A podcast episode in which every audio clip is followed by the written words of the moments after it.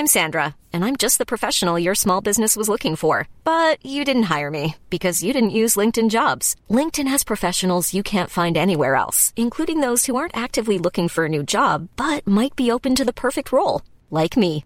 In a given month, over 70% of LinkedIn users don't visit other leading job sites. So if you're not looking on LinkedIn, you'll miss out on great candidates, like Sandra. Start hiring professionals like a professional. Post your free job on linkedin.com/people today. Millions of people have lost weight with personalized plans from Noom, like Evan, who can't stand salads and still lost 50 pounds. Salads generally for most people are the easy button, right? For me, that wasn't an option. I never really was a salad guy. That's just not who I am. But Noom worked for me. Get your personalized plan today at Noom.com. Real Noom user compensated to provide their story. In 4 weeks, the typical Noom user can expect to lose 1 to 2 pounds per week. Individual results may vary. This is Little Atoms, a radio show about ideas and culture. With me, Neil Denny. This week, the love stories of two women 2 centuries apart in the new memoir from Nell Stevens, Mrs. Gaskell and Me.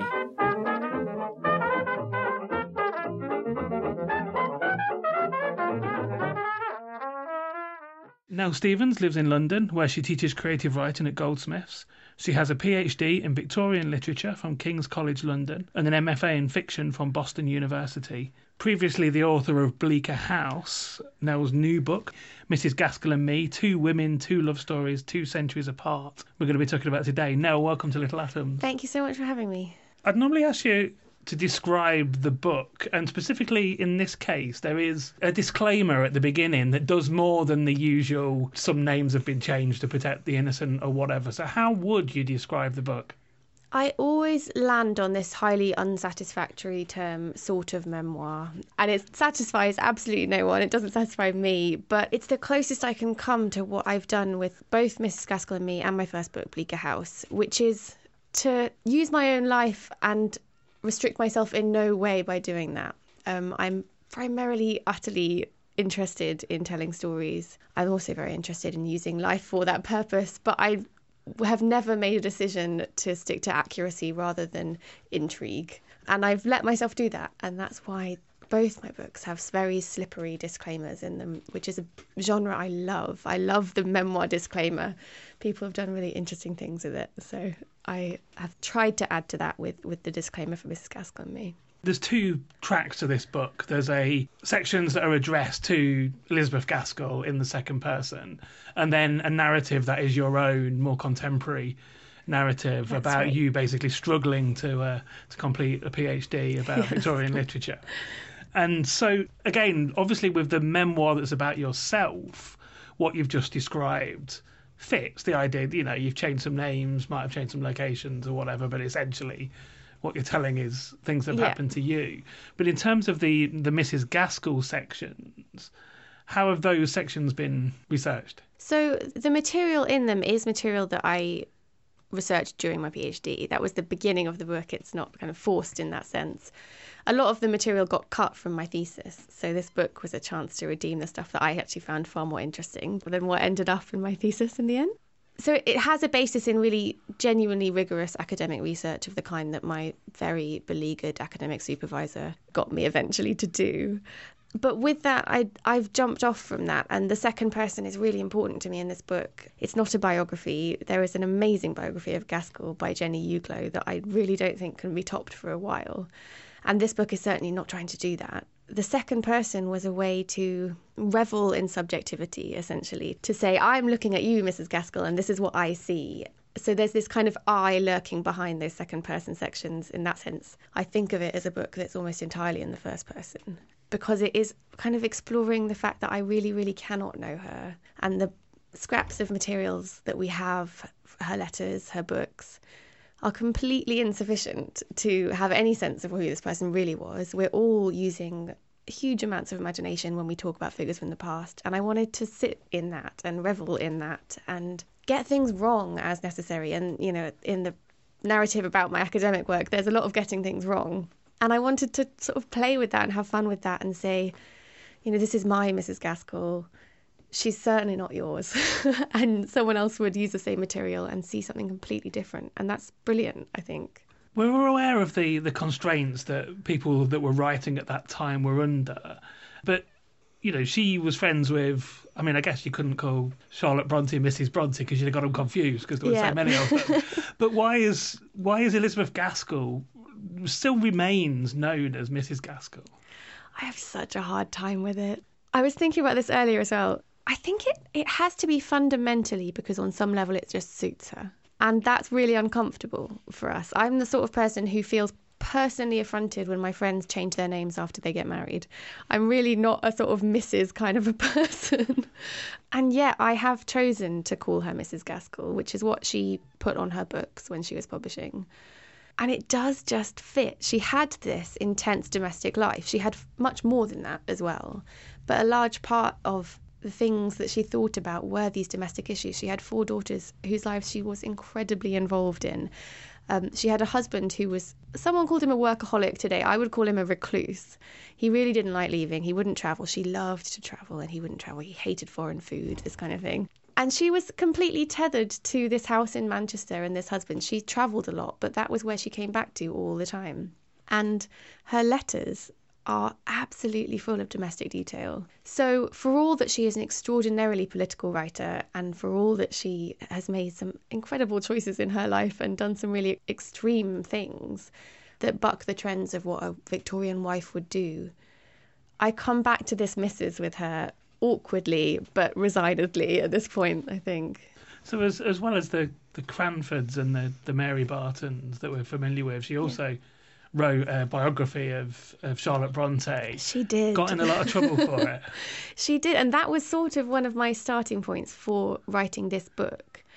It was during the period before my first book came out, which was Bleaker House, and that was, again, a sort of memoir. And I was having, as all debut writers do, intense anxiety about how it was going to be received. And I was worrying that people wouldn't understand the project and that people who I'd written about would get angry. And there were very, very long meetings with lawyers and that kind of thing that were fascinating and absolutely terrifying. And at the same time as having all of these feelings, I was reading about Mrs. Gaskell's life of Charlotte Brontë and everything that happened after that was published, which, just to sort of gloss it, lots of people threatened to sue her. Everyone who's mentioned it seemed to have some kind of objection to the way that they were portrayed. She felt she couldn't get it right.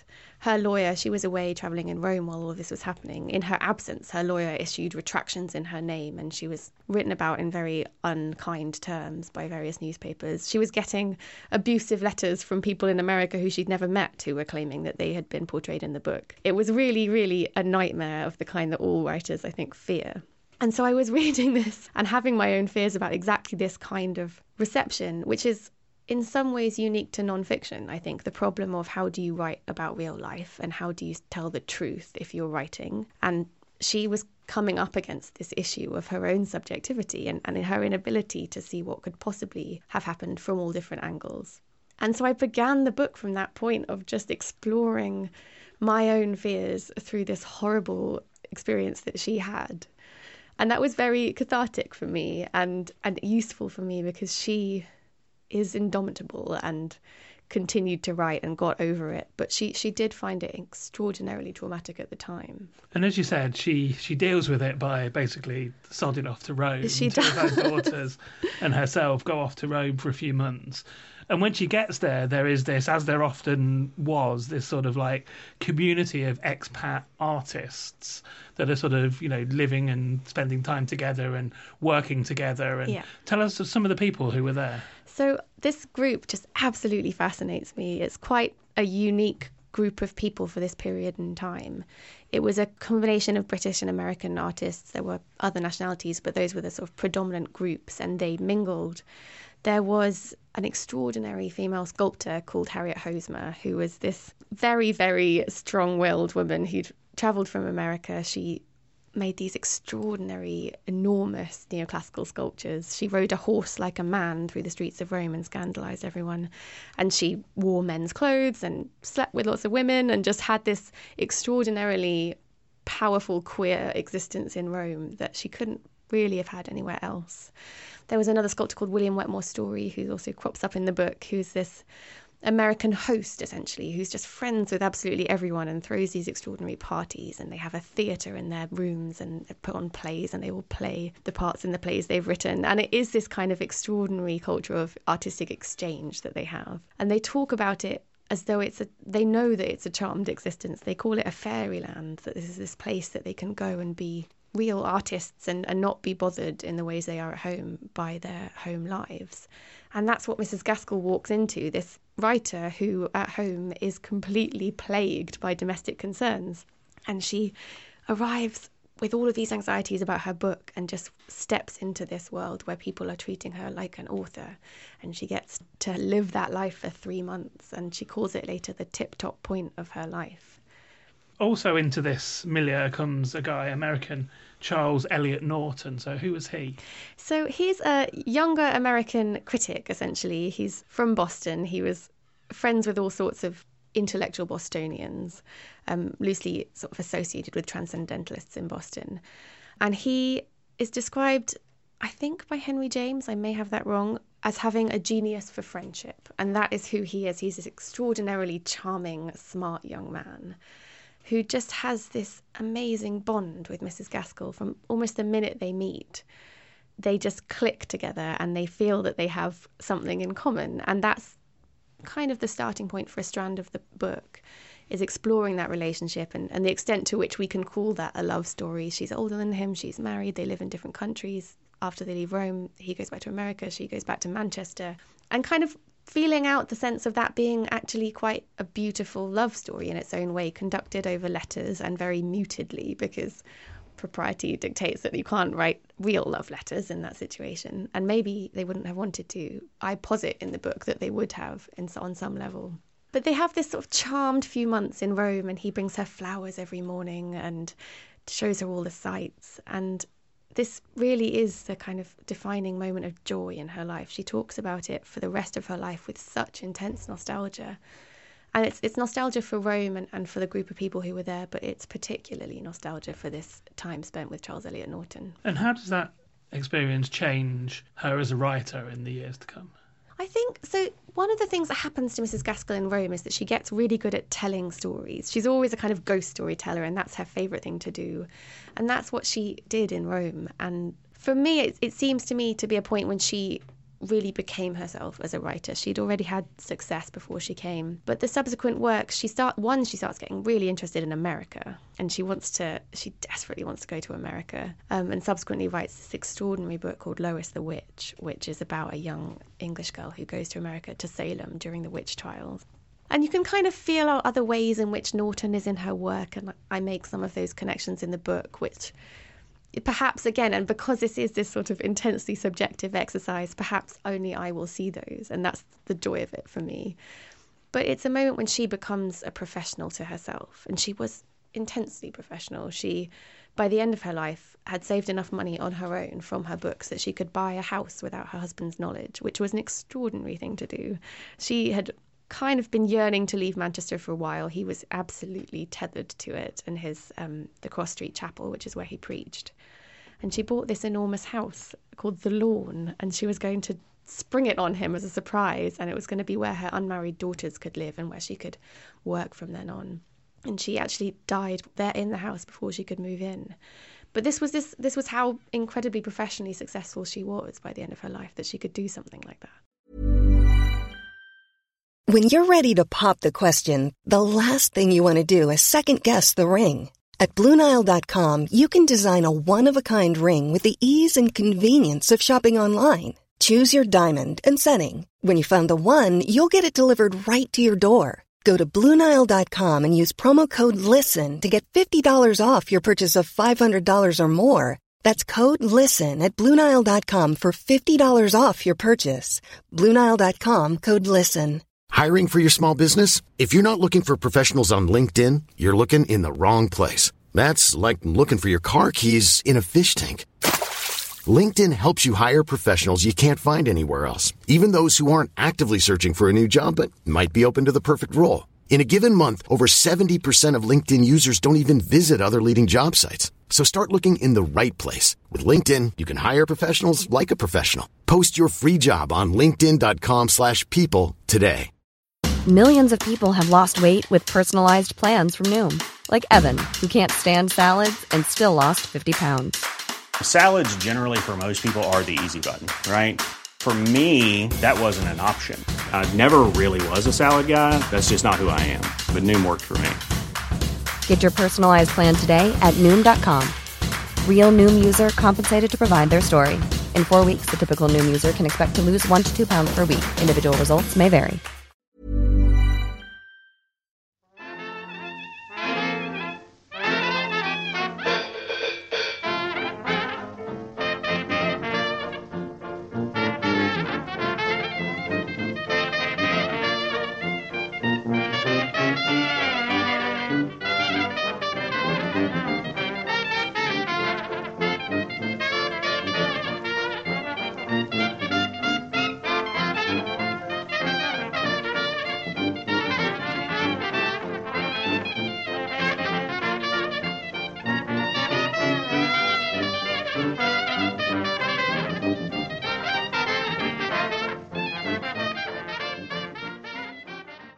You're listening to Little Atoms. I'm Neil Denny. Today I'm talking to Nell Stevens, and we're talking about her book Mrs. Gaskell and Me, Two Women, Two Love Stories, Two Centuries Apart.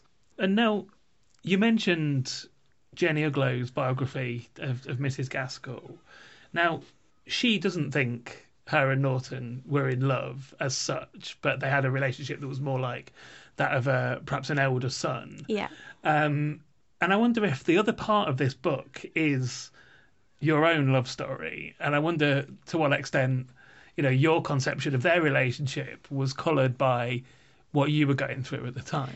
Absolutely, and that's sort of the exercise for me, is to kind of push this idea that, you know, people say there should be a biography for every age, that things we see in historical figures' lives change depending on the concerns of our culture. And this book is a sort of perhaps a provocation to say there should be a biography for every person, and further to that, there needs to be a biography for every minute of every person's life, because what you see changes instantly depending on what you're experiencing yourself. So, of course, I was seeing parallels absolutely everywhere between my life and hers because of what I was going through, which was this long-distance relationship with this literary American in Boston. And to find Gaskell's correspondence with him, as I was writing similar correspondence across the Atlantic, was an invitation to see something there and to identify with that. And I identified with it incredibly strongly. But because there is only the material that we have, we can never know. And that was one of the things that I really enjoyed working on in this book, was this idea of certain elements of life being completely off the page. Things like desire. You cannot see them in a letter. You can see the language of desire if it's there, but you can't pull apart a word and see what's behind it. And that was joyful to think about, really, to say, okay, but what if it was this? And let's run with that, and let's see how my life changes how I see hers, and also how her life changes how I live mine, which it does by the end of the book. I want you to tell us about Max, that literary American, but before we do, tell us how you came to Mrs. Gaskell in the first place. I think slowly is the answer. I remember reading, I think it must have been Mary Barton as a teenager, and I had this phase of just like devouring Victorian novels when I was about 16, 17. And it was lumped in with a few others at that time. I got really into Hardy as well and various other 19th century writers. And they were completely joyful experiences for me. And then I went to university and got really distracted by theory for a while. And it took me a little while to come back to this idea that actually what I loved most of all was 19th century literature, and that it was okay to focus on that. I had this idea that if I could just write about Marx, I would be far more important and relevant somehow.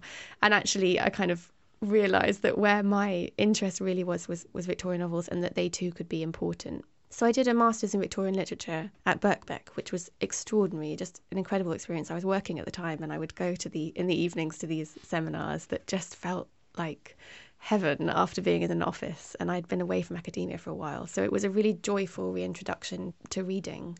And as part of that course, I took a module called Death in the 19th Century or something like that. And on that course was Mary Barton again. So I read that, and then I kind of felt a connection to it in some level and read more, read Lois the Witch, which is it's about Salem witch trials. There's lots of death in that. And then I started reading her letters, and it was like meeting a friend. It really felt extremely personal and intimate. Her letters are extraordinary, and once I'd found those, that was it, really. That was a really strong bond that I felt, and it lay there for a while until I got around to doing my PhD, and I always knew that she would be my starting point for that.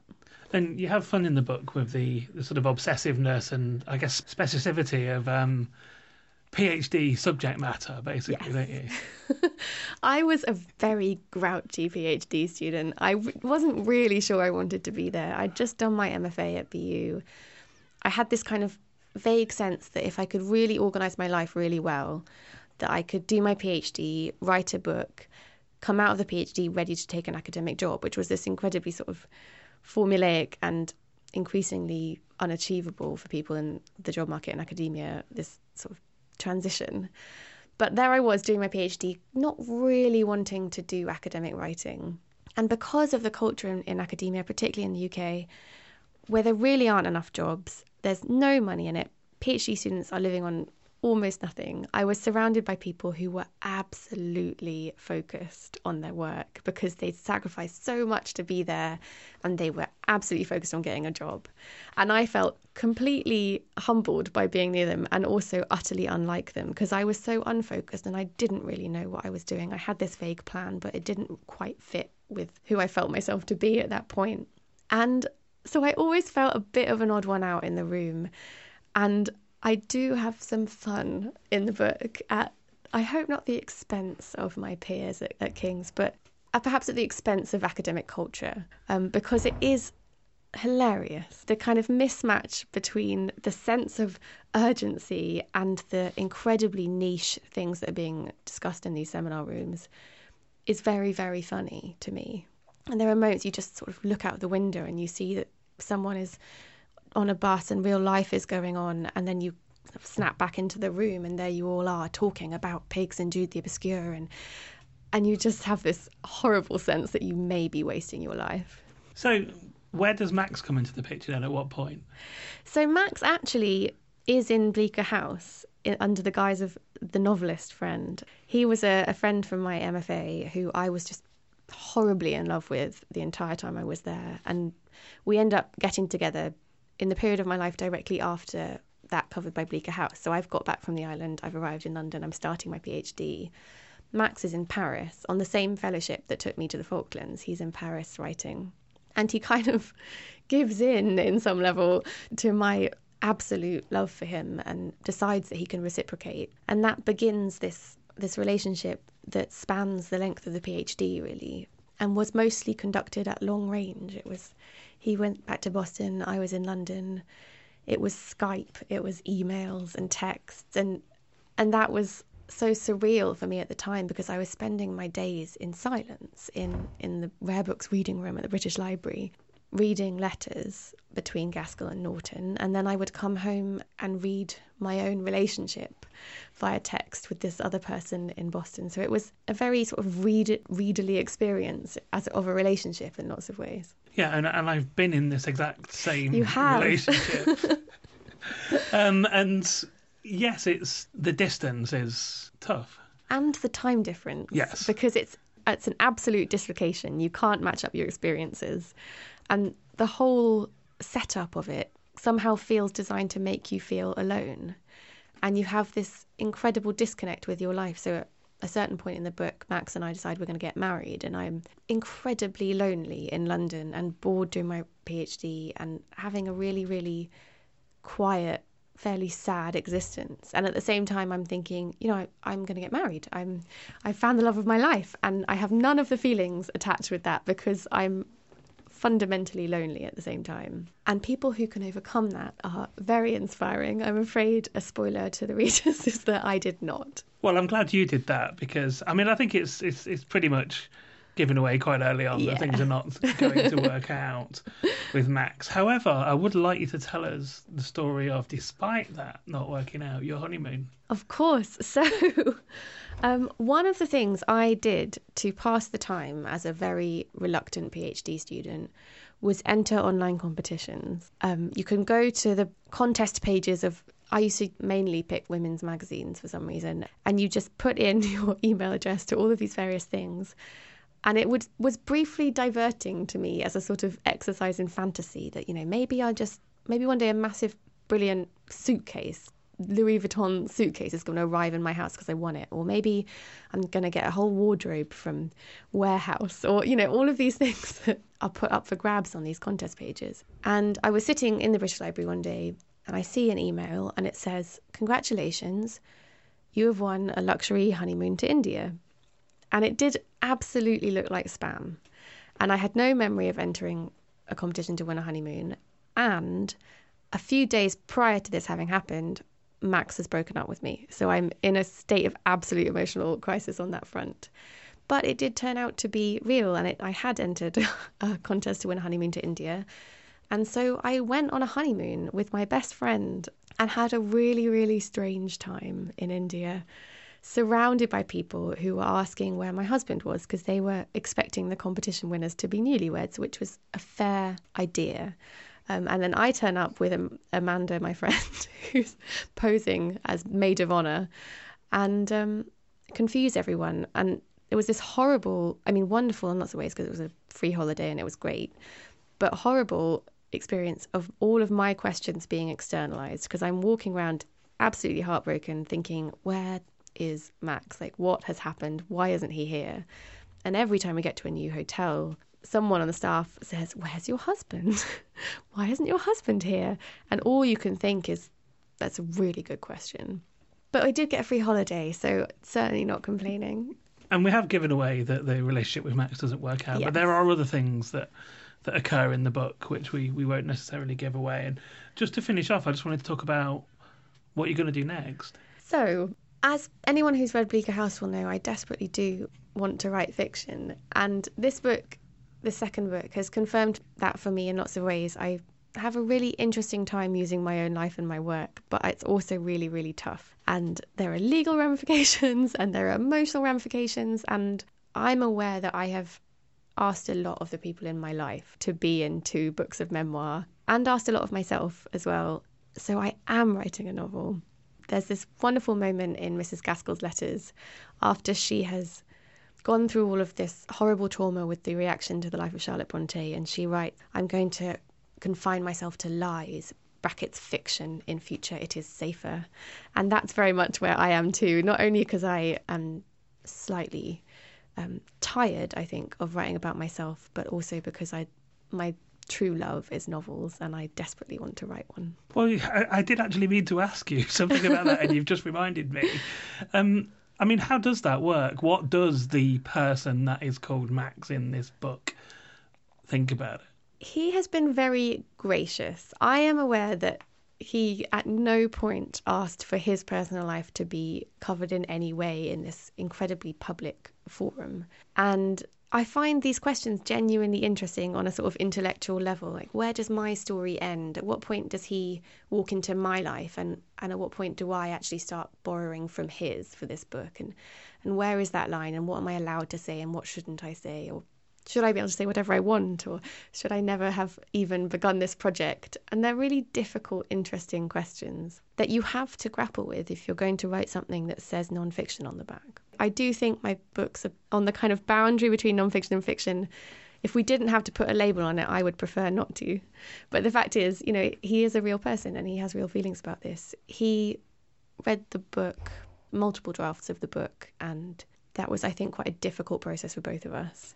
He has given it his blessing and has kept very quiet subsequently, and that's absolutely his right, and I totally understand why.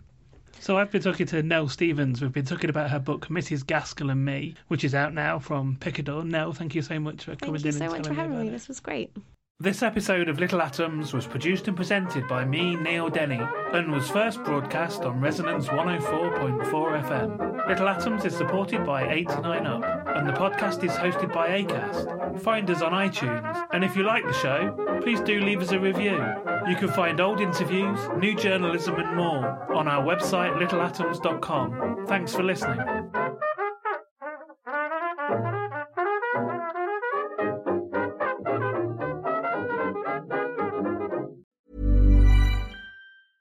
Planning for your next trip? Elevate your travel style with Quince. Quince has all the jet-setting essentials you'll want for your next getaway, like European linen, premium luggage options, buttery soft Italian leather bags, and so much more. And is all priced at 50 to 80% less than similar brands.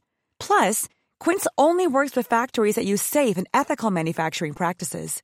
Pack your bags with high-quality essentials you'll be wearing for vacations to come with Quince. Go to quince.com/pack for free shipping and 365-day returns.